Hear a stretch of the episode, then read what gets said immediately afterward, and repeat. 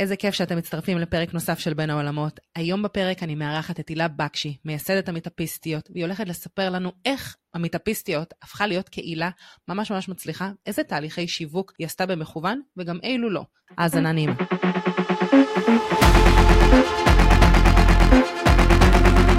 ברוכים הבאים והבאות לפרק נוסף של בין העולמות. אני קרן רייטלר, סטורי טלרית ושותפה שיווקית לארגונים ועסקים. כחלק מהעבודה שלי אני מזקקת מסרים, כותבת סיפורי מותג ומתרגמת אותם לנכסים דיגיטליים. בין העולמות הוא פודקאסט שמבקש להביא רעיונות חדשניים לשיווק ועולמות התוכן שמתחברים אליו, ויחד עם המרואיינים והמרואיינות שלי, אני מביאה קול חדש ודרכי חשיבה שיעזרו לאנשי שיווק וארגונים להצליח במאמצי השיווק שלהם. והיום אני מארחת את הילה בקשי. לפני שאני אגיד לכם מי זאת הילה בקשי, אני אגיד שאני סופר מתרגשת שהיא כאן, כי הילה ואני הולכות way back, עוד שהצטרפתי לקהילה שלה שהייתה יחסית קטנה. למי שלא מכיר ומכירה, הילה בקשי יזמת ואשת אקוסיסטם מובילה בהי-טק הישראלי. היא מייסדת המיזם החברתי מבוסס הקהילה המטאפיסטיות, שהיום כבר יש לה שמונה עשרה אלף נשים ממקצועות ההייטק, שמטרתו לחזק את הכלים המקצועיים והכישורים הרכים של חברות הקהילה בצורה בלתי פורמלית, בעזרת מיטאפים, קורסים, סדנאות. ולהילה יש גם תואר ראשון בתקשורת וניהול מעל חמש עשרה שנים בתעשיות ההייטק, בתפקידי ניהולי מוצר, שיווק ופיתוח עסקי, ולכן הגענו ללמוד ממנה היום קצת על תהליכי השיווק שהיא אה, עושה וגם לא עושה, ולפעמים בכוונה לא עושה. היי הילה, מה העניינים? בוקר טוב. תודה קרן שהזמנת אותי. ממש ממש כיף. כן, בטח שמולך יש ים כחול ואצלי יש בטון אפור. אז רק אספר שהדירה שאנחנו נמצאים בה עכשיו היא על כביש ראשי, ואני ספונה בתוך חדר השינה כשנעלתי וסגרתי הכל, כדי שלפחות האודיו של הפרק הזה יהיה בסדר. אז אבל אחר כך אני אלך לים. אז, אז יש לנו בעצם רקע דומה. סביבה דומה. כרגע יש לנו רקע דומה, לגמרי. תראי, אני משוחדת, אני מכירה אותך כבר הרבה מאוד זמן, אני עוקבת אחרי העשייה שלך, אנחנו מכירות גם באופן אישי, התראינו כמה פעמים, אבל לטובת מי שלא מכיר ומכירה, בואי תספרי קצת גם על המטאפיסטיות, גם איך היא קמה, גם עלייך קצת, כדי שנוכל בעצם באופן אורגני להתחבר לנושאים שיווקיים יותר אחר כך. אין בעיה. אז אני הילה, ואני מרגישה שנולדתי לתוך תעשיית הייטק, Uh, בגיל עשרים בעצם התחלתי לעבוד בה, uh, והתגלגלתי התגלגלתי עם המקצוע שלי בין חברות, כשבסוף התגלגלתי לוואלי, לסן פרנסיסקו, uh, לפני עשור בדיוק, ב-אלפיים ושתים עשרה, uh, אחרי שקנתה אותנו חברה אמריקאית, ושם בעצם הייתי מאוד בודדה. רילוקיישן אמנם זה חלומו של כל אדם, גם שלי, היה, ועודנו, uh, וזו הייתה חוויה מטלטלת, כי בעצם את אדם שעוזב את כל מה שהוא מכיר, היא מכירה, אני, ועוזב את החברים שלי ואת המשפחה שלי ועוברת לארץ אחרת, וצריכה פתאום לעשות חברים ומכרים וקולגות, וחיפשתי את עצמי וחיפשתי דרכים גם אה, להכיר את הסביבה אליה הגעתי, אה, באמת גם פיזית להכיר את הסביבה אליה הגעתי, להכיר בכלל את כל הביי אריה, כאילו זה, זה מקום ענק, זה קליפורניה, קליפורניה זה בגודל של ישראל בערך, אולי זה ישראל, פי עשר מישראל, והיה חשוב לי להכיר את הסביבה בה אני חיה, ולעשות מן הסוג של בית, ואחת הדרכים שחוץ מלהרשם כמובן, לחדר כושר המקומי, למצוא את הקפה המקומי, הרגשתי שאני צריכה להתפתח מקצועית ולהשאיר את הידע שלי שם ולהביא ערך לחברה בה עבדתי. הכרתי את מיטאפ דוט קום, הפלטפורמה, שאני מאמינה שהמאזינים שלנו מכירים, ודרך הפלטפורמה הזו בעצם גם יצאתי לטיולים מקומיים שם בבאריה, והכרתי את האזור והכרתי אנשים, וגם הלכתי, התחלתי ללכת למיטאפים מקצועיים. עבדתי אז בתחום האנטרטיימנט, בתחום הבידור האמריקאי, ורציתי להכיר את, ה, את השחקנים המרכזיים שם, ושמתי לב שהרבה חברות הייטק בסביבה שלי עושות מיטאפים מקצועיים. אז אמרתי וואלה, כולם כמובן או משווקות את המוצר שלהם אז, או אה, מדברות על ה... סביבה בה אנחנו חיים ואיך הם יכולים לתרום אליה, והתחלתי פשוט ללכת למיטאפים, ופגשתי המון המון אנשים דרך המיטאפים, וגיליתי שהדבר הזה מעשיר את עולמי, גם מבחינה חברתית, למרות שאני חייב לציין, שלא עשיתי חברים במיטאפים בארצות הברית, כי אנחנו והאמריקאים, כמה שאנחנו חושבים שאנחנו דומים, ויש לנו חיים כאילו דומים לפחות תרבותית, כי אנחנו חיים על טלוויזיה אמריקאית, ונטפליקס וכאלה, זה ממש לא, כשמגיעים לשם מבינים שזה ממש it's not the same, זה ממש לא נכון. אז לא עשיתי חברים, הכרתי קולגות, הכרתי קולגות שעבדתי איתם ביום יום, ואז פגשתי אותם במיטאפים, זה גם מה שקורה לי כאן בישראל. אנשים שאני מתכתבת איתם בסושיאל, ופתאום אני פוגשת אותם במיטאפים, זה הדבר שאני הכי אוהבת בעולם, פתאום הווירטואל הופך להיות אה, פיזי, וזה זה מדליק, פתאום את מגלה שהיזמת שדיברתי איתה עכשיו שבוע שלם, היא בעצם מטר תשעים וחמש, לא רואים את זה בזום, והתחלתי בעצם ללכת ממש מדי, כל פעם שהייתי, שהייתי מזהה איזשהו מיטאפ שמעניין אותי, בעולם תוכן שלי, בעולם המקצועי שלי, הייתי הולכת אליו.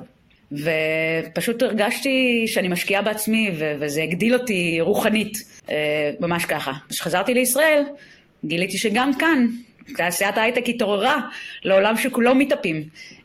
חזרתי בעצם אחרי שנה, אחרי שנה וחצי לישראל, ואמרתי, מעניין אם יש, יש את זה גם כאן. שיניתי את הסרט שלי ב-מיטאפ דוט קום לתל אביב, וגיליתי שהדבר הזה פעיל, חי וקיים, תעשיית ההייטק, ומאוד מאוד התרגשתי מזה. And the rest is history. לא הפסקתי. לא הפסקתי ללכת למיטאפים ול... ולפגוש אנשים, והייתי בסופו של דבר מזוהה כמישהי שהולכת למיטאפים, ומה זה מיטאפים, ואנשים התחילו לתחקר אותי, מה את עושה שם, למה את לומדת, למה את הולכת לשם כל כך הרבה. בתעשיית ההייטק בישראל וגם בעולם בכלל, היא בעיקר גברית. אז uh, הייתי מוצאת עצמי המון פעמים, גם בארצות הברית וגם כאן בישראל, כאישה היחידה בחדר. אני אספר סיפור מצחיק, משעשע. העבודה האחרונה שלי כסחירה uh, הייתה ב-אלפיים תשע עשרה בעצם. ח- חמישה ימים לפני שפתחתי את המיטאפיסטיות, uh, הסתיים הפרויקט בתאגיד השידור, השידור הציבורי. הבוס שלי דאז זיהה את, ה- את העניין הזה עם מיטאפים, הייתי מביאה המון רעיונות וטכנולוגיות שחשבתי שצריך להטמיע בחברה בעבדת, בתאגיד השידור, וכל הזמן הייתי יוצרת לו פגישות. כל הזמן, פגישות, פגישות, פגישות.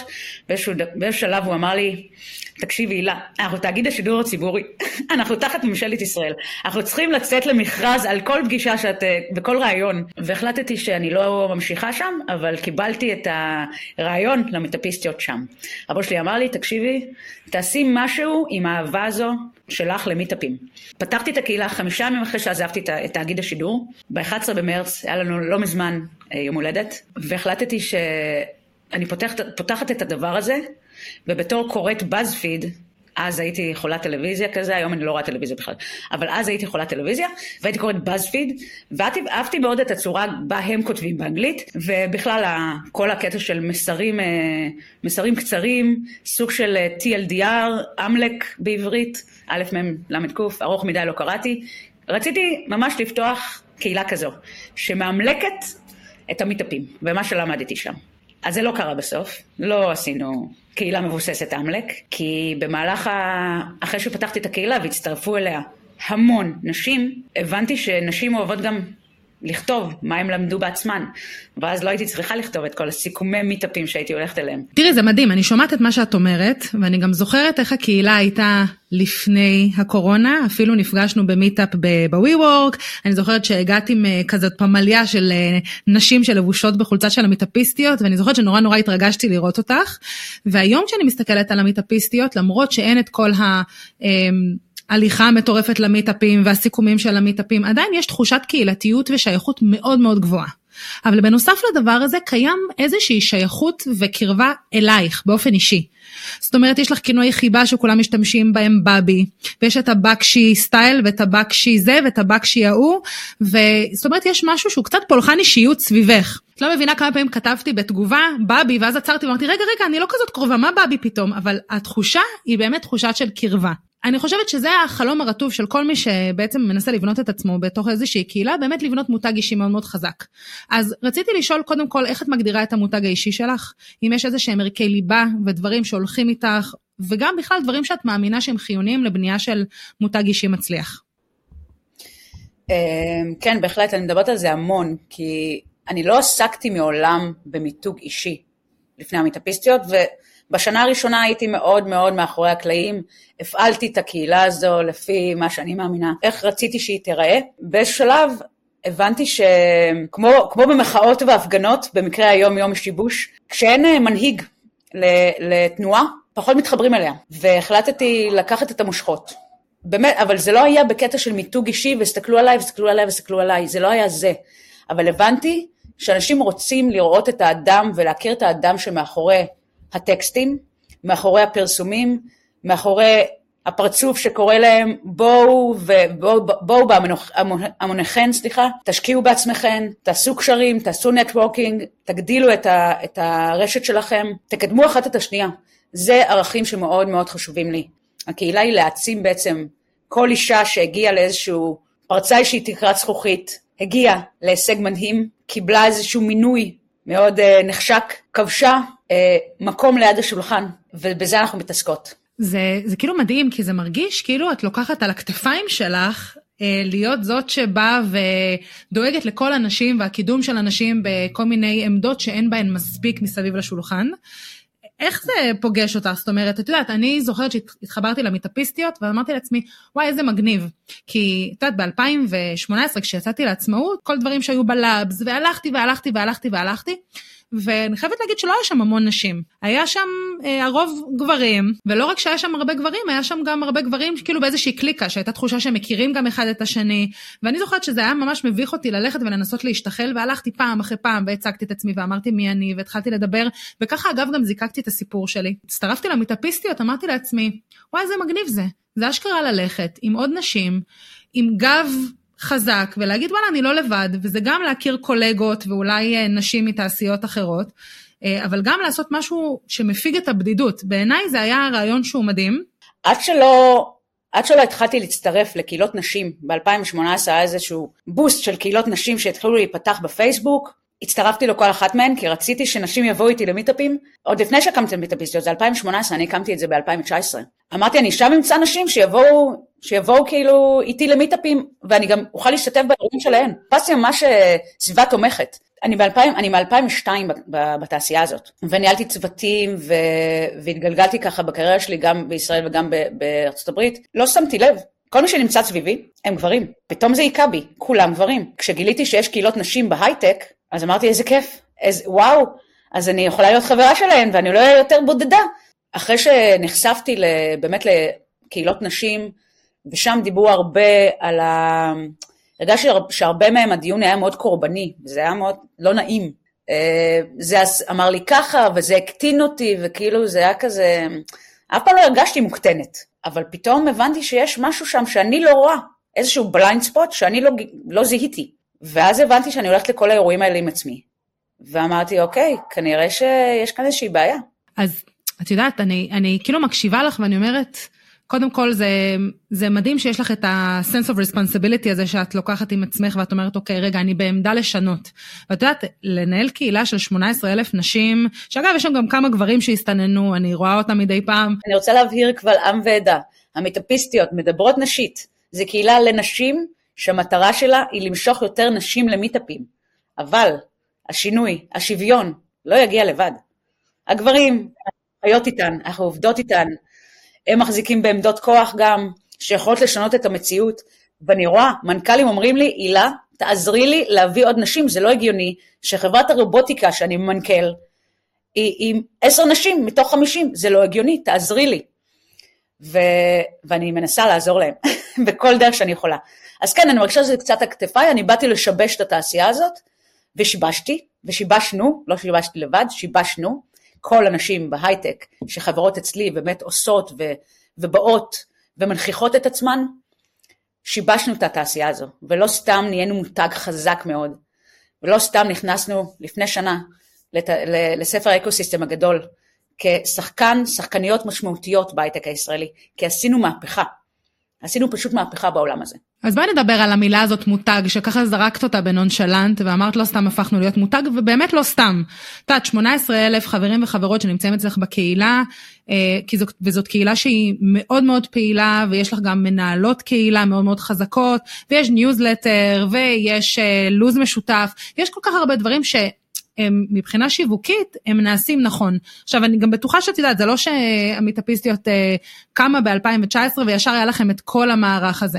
אבל כן הייתי שמחה אם היית חולקת איתנו, קודם כל איזה תפקיד משחקת קהילה כל כך חזקה, בתור המקום השיווקי שלך, והמקום המיתוגי שלך, וגם בכלל איזה אה, אסטרטגיות שיווק, או דברי שיווק, מאמצי שיווק, אתן עושות ביחד, כדי באמת להגדיל את הקהל שלכם, להמשיך להיות רלוונטיות, כי זה לא קל, זאת אומרת, יש הרבה מאוד תחרות על תשומת לב היום. נכון, לא נראה ש... שהרבה יודעות, אבל הרעיון לניוזלטר, בכלל קם מהצורך שנשים חרדיות שאין להם פייסבוק, שהן לא פעילות בסושיאל, כי אין להם בעצם את ה... הן לא, הן לא מעורבות בפלטפורמות האלה, מכל מיני הגבלות הלכתיות או כאלה, או שאין להם זמן פשוט, אין להם את, אין להם את הסושיאל, וחברת קהילה שלי היא מאוד, מאוד ידועה שבעצמה מנהיגה בעולם החרדי, נשים טכנולוגיות, היא ביקשה ממני, אם אפשר לשים תמיד הפים האלה באיזושהי פלטפורמה אחרת שאינה פייסבוק, ומשם משם נולד הרעיון, לא הרבה יודעות את זה, אבל זה משם, וכולנו יכולות להודות לרבקה צפריר, שהיא מותג בעולם החרדי, היא אישה חרדית, הייטקיסטית, היא נתנה לי את הרעיון הזה, ואמרתי, אוקיי, אני אלך על זה, ועשיתי את זה שנה בעצמי, הייתי עושה את זה בימי שבת. לחרדיות. שלחתי את זה במוצאי שבת, אבל עבדתי על זה בשבת, כי לא היה לי זמן במהלך השבוע. ואז, אז זה הדבר הראשון שעשינו, הניוזלטר הזה, שלהביא באמת, להביא עוד קהל שאינו מעורב בפייסבוק, וגם להנגיש להם את זה, להנגיש להם את זה במרכאות לתוך הפה. יש לכם סיכום שבועי, שכל המיטאפים שעומדים לקרות בשבוע הבא, זה נשלח בימי חמישי בשמונה.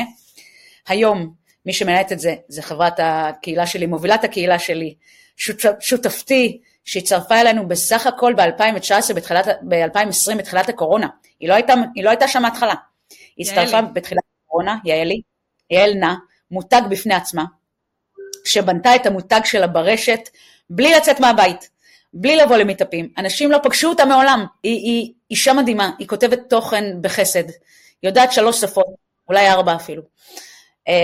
והיא פשוט, היא פשוט, הזכרת קודם בדידות, היא אמרה לי שהמיטאפיסטיות הצילו את חיה. היא הייתה ספונה בביתה, אז ברמת החייל, ואי אפשר היה לצאת מהבית מאה מטר, והיא מצאה אה, במיטאפיסטיות איזשהו סוליס, והיא מצאה, מצאה מקום שבו היא יכולה להצטרף לוובינרים, זה תחילת הקורונה. היו המון וובינרים אז, מהבית, בלי לצאת, בהתאם להגבלות שהיו אז, והיא למדה המון, והיא הייתה מסכמת מיטאפים. אז הסיכומי מיטאפים שהיו בעולם הפיזי, עברו למיטאפים, וובינרים, בעולם הווירטואלי, ואלי היא אחת מאלה שהיו מסכמות אותן. ונתתי לה את ההזדמנות, את ההזדמנות בעצם אה, לכתוב את הניוזלטר, שאלתי אותה אם היא הייתה רוצה לכתוב את הניוזלטר שלנו, כי עליי זה מעיק. נתתי לה הזדמנות, אמרתי, בוא נעשה את זה שלושה חודשים. כעבור שלוש שנים, בנתה את המותג שלה על זה. המיטאפיסטיות עצמן כמותג, הפכו למותג, כי אני התייחסתי לזה מההתחלה, כסטארט-אפ לכל דבר. אני, החולצות האלה שדיברת, הם מודפסו, בחודש הראשון להיווסדנו, אמרתי, הדבר הזה חייב להיות חזק. אני רוצה שאני באה למיטאפ, לזהות את חברות הקהילה שלי. אני רוצה לראות את מי הבאתי לכאן.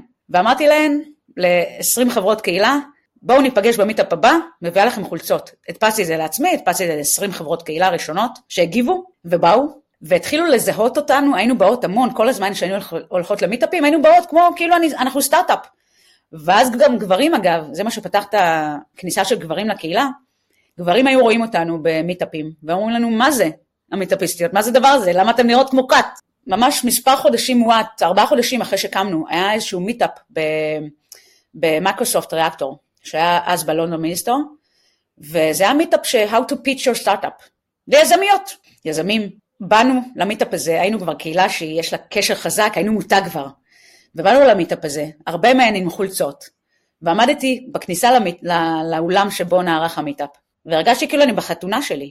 כל אישה שנכנסה, זיהתה אותי, הייתי עם החולצה, יש לי גם תספורת אייקונית, אני לא יודעת אם יראו את זה בפודקאסט, אבל יש לי תספורת קצרה כזו, שיש לציין, העתקתי מליבי טישלר לפני עשור, היינו תשעים וחמישה אחוז מהקהל באותו מיטאפ, וזה היה מיטאפ סטוריטלינג, how to pitch your startup, זה המיטאפ של ארז גבי, שאני לא אשכח אותו. ואז התחלתי גם בעצם אה, ליצור קשרים עסקיים עם מייקרוסופט. הם נהיו חברה שככה תומכת בקהילה, לא, לא מבחינה כספית מן הסתם, אבל אם היינו, הוצאנו, את ה, הוצאנו עוד חולצות למיטאפיסטיות, ופניתי למייקרוסופט, ואמרתי להם, בואו נהיה שותפים בדבר הזה. אז הוצאנו עוד חולצות למיטאפיסטיות, ופשוט אה, פשוט היינו באות, באמת היינו באות, אם יצרו מאה חולצות, שאיתן הגענו לאחד המיטאפים שלנו, קורקינג ספייס בג'יסר זרקה, הכפר הערבי, ובאנו לשם וחילקתי להם חולצות. אמרתי להם, בואו למיטאפ, תקבלו חולצות של המיטאפיסטיות.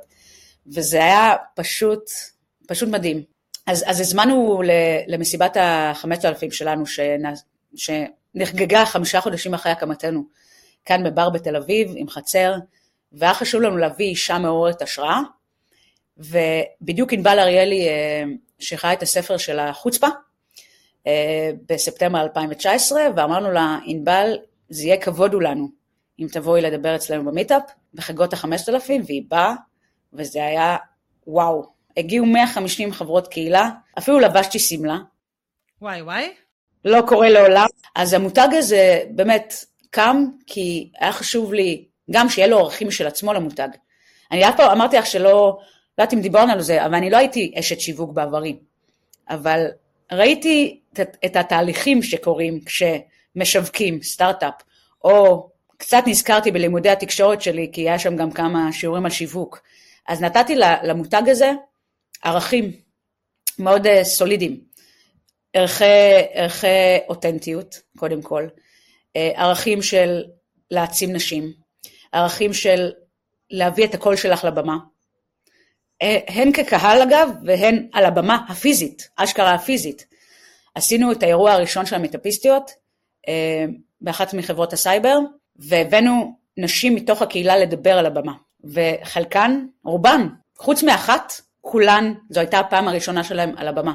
וזה היה פשוט מדהים לראות גם אותן מקבלות ביטחון על הבמה, מעבירות הרצאה של רבע שעה על תחום התשוקה שלהם והמומחיות שלהן על הבמה. וזה היה מפגש גם, אני, את רואה, אני זוכרת את כל המפגשים הראשונים של המטאפיסטיות, כי זה פשוט היה כל כך אה, פורץ דרך, מבחינתי וגם מבחינת הקהילה. זה, את יודעת מה מדהים אותי? כי את באת ואמרת בנונשלנטיות, תראי, אני לא אשת שיווק, אני אולי זוכרת משהו מהתואר, אבל אני כאשת שיווק באה ואומרת, רגע, אם אני עושה ניתוח של הדברים שעשית מההתחלה, אפילו מאיזושהי אינטואיציה, באת ובנית קהילה, עוד לפני שבכלל היה לך מספר גדול של אנשים, אמרת, אני רוצה מיתוג, הלכת, הדפסת חולצות. ואני חושבת שזה אקט שאלף ב' בתוך עולם השיווק היום במיוחד, שזה לבוא ולייצר אינגייג'מנט כמה שיותר עמוק.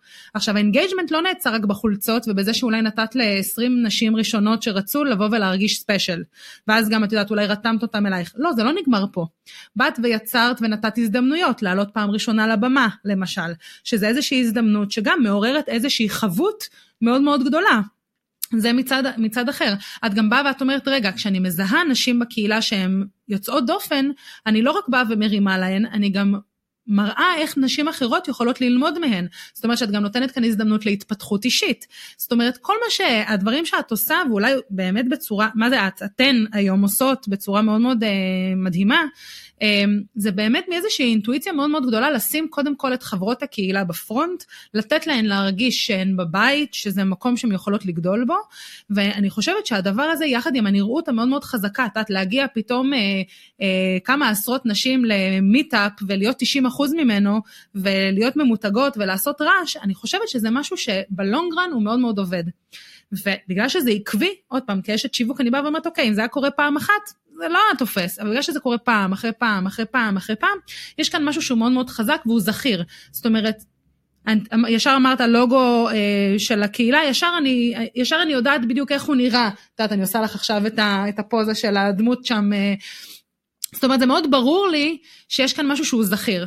ואפרופו סטורי טלינג, את יודעת שאנחנו זוכרים משהו, והוא גם מחובר אלינו לרגשות, עוד פעם לערכים, כאישה שהיא פמיניסטית, שהיא גם אה, עוזרת לנשים. עכשיו אני מתנדבת באיזשהו אקסלרטור, לעזור לחברת סטארט-אפ, ל- לספר את הסיפור שלה בצורה טובה. וביקשתי שאני רוצה לעבוד עם סטארט-אפ שהמנכ"לית שלו היא אישה.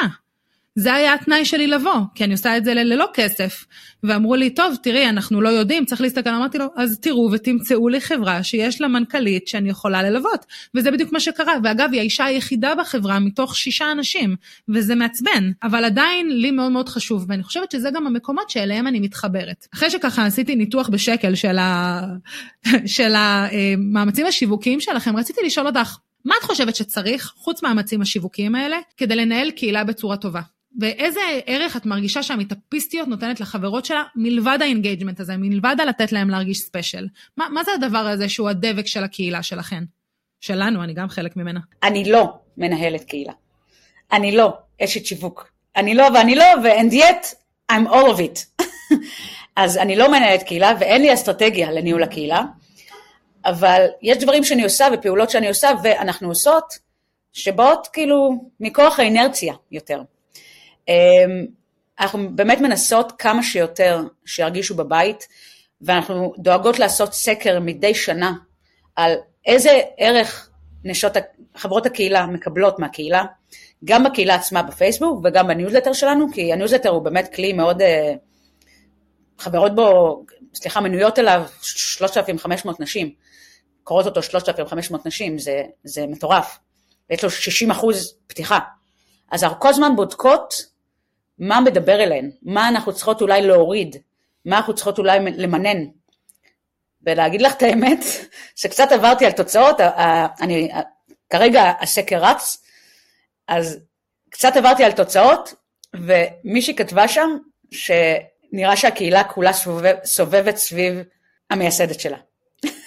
לא נעלבתי, אבל זה משהו שאני אקח לעצמי, כלומר, אני אפסיק לכתוב על עצמי, כמו שאולי, אולי, אולי, אולי הגזמתי, כי בגלל שאני מוראיינת בהמון פודקאסטים, ומוראיינת בהמון מיטאפים, ומוזמנת להמון אירועים, אז אני כותבת הרבה על עצמי, אני פתאום הבנתי שאני כותבת הרבה על עצמי, והקהילה היא לא שלי, הקהילה היא של חברות הקהילה, צריך כל הזמן לזכור את זה, גם שפותחים קהילה, משיקים קהילה בתוך חברת מוצר, המוצר הוא שם, סבבה, אבל איזה ערך אתם נותנים לחברים שלכם, תשאלו את עצמכם כל הזמן, וגם תעשו סקרים ותשאלו את חברי הקהילה, איזה ערך אתם מקבלים מהדבר הזה, כל הזמן תדייקו, את, את, גם את המסרים, תהיו אג'ילים, ואנחנו צריכים להיות אג'ילים, גם כיזמים וגם כבני אדם, גם כשפרצה הקורונה, הקהילה הייתה אג'ילית, וגם כתבתי על זה אז, אין מיטאפים, אין אירועים, אי אפשר לצאת מאה מטר מעבר לבית שלך, אז הפכנו להיות מהמיטאפיסטיות באופן זמני, לוובינריסטיות, אני זוכרת את זה, אני גם העברתי וובינר אצלכן. אני זוכרת, אני זוכרת. ו- ועשינו את זה באופן זמני, אבל שינינו, שינינו את השם, ועשינו מין קריצה כזו, מהיום, ועד שתסתיים המגפה, אנחנו הוובינריסטיות. זה בדיוק מה שרציתי להגיד, כאילו נשמע שהחיבור המאוד מאוד עמוק, יחד עם הקהל שלכן, שהוא גם גדל, את יודעת, זה אחרת לנהל קהילה שיש בה מאתיים אנשים, ופתאום, שאת כולם אולי את מכירה באופן אישי, לגדול פתאום לאלף אנשים, ובכלל פתאום להגיע ל-שמונה עשרה אלף נשים, ש... וגברים כמובן, שפתאום אה, את לא מכירה את כולם, ולכולם יש צרכים אחרים אחד מהשנייה, וגם אולי מוטיבציה אחרת ללמה הם בכלל הצטרפו, ואני חושבת שזה מדהים, כי אני שומעת מה את אומרת, ואת אומרת, רגע, אנחנו שלחנו לאלפי אנשים את ההזדמנות לבוא ולהגיד לנו מה הם היו רוצים ורוצות, ומתוך המקום הזה אנחנו בוחנות איזה שינויים צריך לעשות, ותת, אני לוקחת את זה ממש לתוך עולמות השיווק, שאחד הדברים המשמעותיים שאני כל הזמן עושה עם הלקוחות שלי, זה לבוא ולהגיד שדברים הם ספירליים, זאת אומרת אנחנו מתחילים עם משהו, הוא עובד טוב, אבל אנחנו לא יכולים עכשיו לנוח על זרי הדפנה ולהגיד טוב, אם זה עובד טוב ועכשיו זה יעבוד טוב לנצח, צריך לבוא וכל הזמן לנסות ולהסתכל על הפידבק מהקהל ומה קורה, ואת יודעת, אחד הדברים שהרי אני גם קצת לפני הקורונה פתחתי קהילה, שגדלה מאוד מאוד מהר לכמעט אלפיים אנשים, שהאמת היה לי מאוד מאוד קשה להמשיך לנהל אותה, כשהגיעו המון המון פרויקטים והרבה מאוד עבודה, וכרגע היא קצת נטושה, קצת הרבה, אבל אחד הדברים שאני זוכרת זה שנתתי איזשהו, איזושהי הנחה על אחד הקורסים שלי, ונתתי את זה ככה כמתנה לאנשים בקהילה, וקיבלתי מייל ממישהו שכבר היה בצ'קאוט, ואז הוא אמר לי, תקשיבי, אני ראיתי את המחיר, נכנסתי לשלם, ואז ראיתי שבדף תשלום, פתאום נוספו לי שבעה עשר אחוז מע"מ, וזה, בעיניי זה פאק באמינות, ולמרות שההבדל הזה, גם אם, גם אם היית מפרסמת את המחיר כולל מע"מ, זה עדיין היה המחיר שהייתי מוכן לשלם, אני לא מוכן לקנות ממך. ולקחתי את זה כל כך באופן אישי, שבאתי ועשיתי על זה סקר בקהילה שלי, ושאלתי אותם מה הם חושבים, שאם אני בעצם מוכרת לעסקים אה, את המוצר שלי, האם זה בסדר או לא בסדר, אה, להציג את המחיר ללא מע"מ, והיה קונסנזוס מאוד מאוד גדול, שצריך להציג את המחירים יחד עם מע"מ, ובעקבות הדבר הזה אני עשיתי שינוי באתר שלי, באסטרטגיית תמחור שלי, ואני חושבת שההקשבה הזאת לאנשים, גם אם את יודעת, זה אחת שכתבה לך שנראה שיש, אה, אה, שהקהילה היא סביב, אה, סביב פרסונה אחת, סביב המייסדת, או בן אדם אחד בא ואמר, תקשיבי, אני עשיתי, עזבתי את עמוד התשלום, בגלל שהיה כאן איזשהו פאק, משהו שתפסתי כפאק באמינות, זה דברים שחייבים להתייחס אליהם, וזה מדהים בעיניי שאת עושה את זה עם אלפי אנשים, זה מטורף. תראי, נראה לי שאנחנו יכולות להמשיך לדבר לנצח, שתינו, אז אני רוצה רגע לעשות איזשהו סיכום, וגם לשאול אותך שאלה אחת, ככה שתסכם לנו. אז קודם כל אני חושבת שמי שהקשיב והקשיבה לנו עד עכשיו, אפשר לקחת הרבה מאוד דברים מהמסע שאת עברת, יחד עם הפיתוח של קהילת המטאפיסטיות, לשני אפיקים שהם דומים אבל שונים. קודם כל זה למיתוג האישי, ואיך בונים בכלל מיתוג אישי סביב, סביבנו, כי בסופו של דבר זה מה שפותח דלתות. אין יום שאני לא פותחת את הפייסבוק, ואני רואה שתיגעו אותך בכל מיני מיטאפים ודברים שהיית, או שאת תייגת עכשיו ארבעה, חמישה אנשים אחרים, והרמת להם, וזה מעורר בפומו, כי אני בתאילנד, ואנחנו לא נפגשות פיזית, אז את לא מתייגת אותי בשום דבר, אבל זה מדהים, כי זה באמת מבחינתי, הילה בקשי המותג, הפכה להיות הרבה יותר חזקה ונוכחת ממה שאני הכרתי לפני שלוש שנים.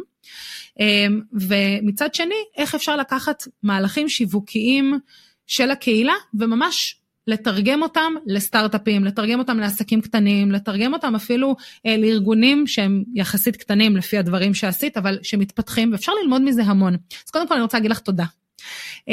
והייתי רוצה ככה לקראת סיום, לשאול אותך, לאיפה את רואה שהמטאפיסטיות הולכת? לאן בפנטזיה שלך היית רוצה להמשיך לגדול ולהתפתח עם הקהילה? Hmm. זו שאלה ששואלים אותי הרבה, ואני אף פעם לא יודעת לענות עליה. אני בפנטזיה שלי, יהיה כמו סטארבקס, מטאפיסטיות בכל עיר, אבל עיר מרכזית של הייטק, אנחנו לא נפתח פתאום במונטנה, אבל אולי באוסטין, טקסס, שזה בעצם הסן פרנסיסקו החדש, אולי שם נדרש לפתוח קהילה עכשיו, כי כל הישראלים שם, המאפיה הישראלית עברה מהביי אריה, איפה שאני גרתי, לאוסטין, טקסס, ובניו יורק כבר יש. אז אולי שם אנחנו צריכים גם לפתוח איזושהי קהילה, וזה מה שאני מפנטזת, שנהיה כמו, באמת כמו סטארבקס של המיטאפים בעולם. הילה בקשי, כמה השראה באמת בבת אדם אחת שעושה מלא מלא נטוורקינג, משתפת פעולה עם כל כך הרבה גורמים, ובאמת עוזרת להרבה אנשים למצוא את המקום שלהם. אני רוצה להודות לך שבחרת, אני יודעת שאת בוחרת ככה בפינצטה בימים אלה, אל מי את מתראיינת, אז אני רוצה להגיד תודה רבה שבחרת להתראיין אצלי. בבקשה, קרן, אם זה לא היית את, קרן, אם לא היית, אם לא היית עוסקת בעצמך, במותג האישי שלך לפני כמה שנים, כנראה שלא היינו מכירות, אותך, את אלכס, גם את זכורה לי וגם אלכס, ככאלה שיציעו את העזרה של, שלכם, ממש בתחילת דרכי, המיתוגית, הצעת את העזרה שלכם באוטומציה וב, ובעיצוב ובכלל ניהול עסק, אז לגמרי אני מודה לך על זה, ובגלל זה הסכמתי להתראיין אצלך, אני באמת בוחרת את זה בפינצטה, כי אני לא רוצה להמיס את עצמי על הציבור, אני לא ביבי, לא רוצה להמיס את עצמי על הציבור. כן, טוב, אני, כבר היה לי פרק שהייתי מאוד מאוד פוליטית, בפרק הזה אני אמנע, אבל אני רוצה עוד פעם להודות לך, תודה רבה, וגם תודה לכם שאתם בוחרים פעם אחרי פעם להקשיב לפרק של בין העולמות. אנחנו כאן כדי לתת לכם את הערך השיווקי, באמת הכי טוב שאפשר. אם יש לכם הצעות, שאלות, בקשות ופידבק, אני אשמח שתשלחו לי. תודה רבה שהצטרפתם אלינו.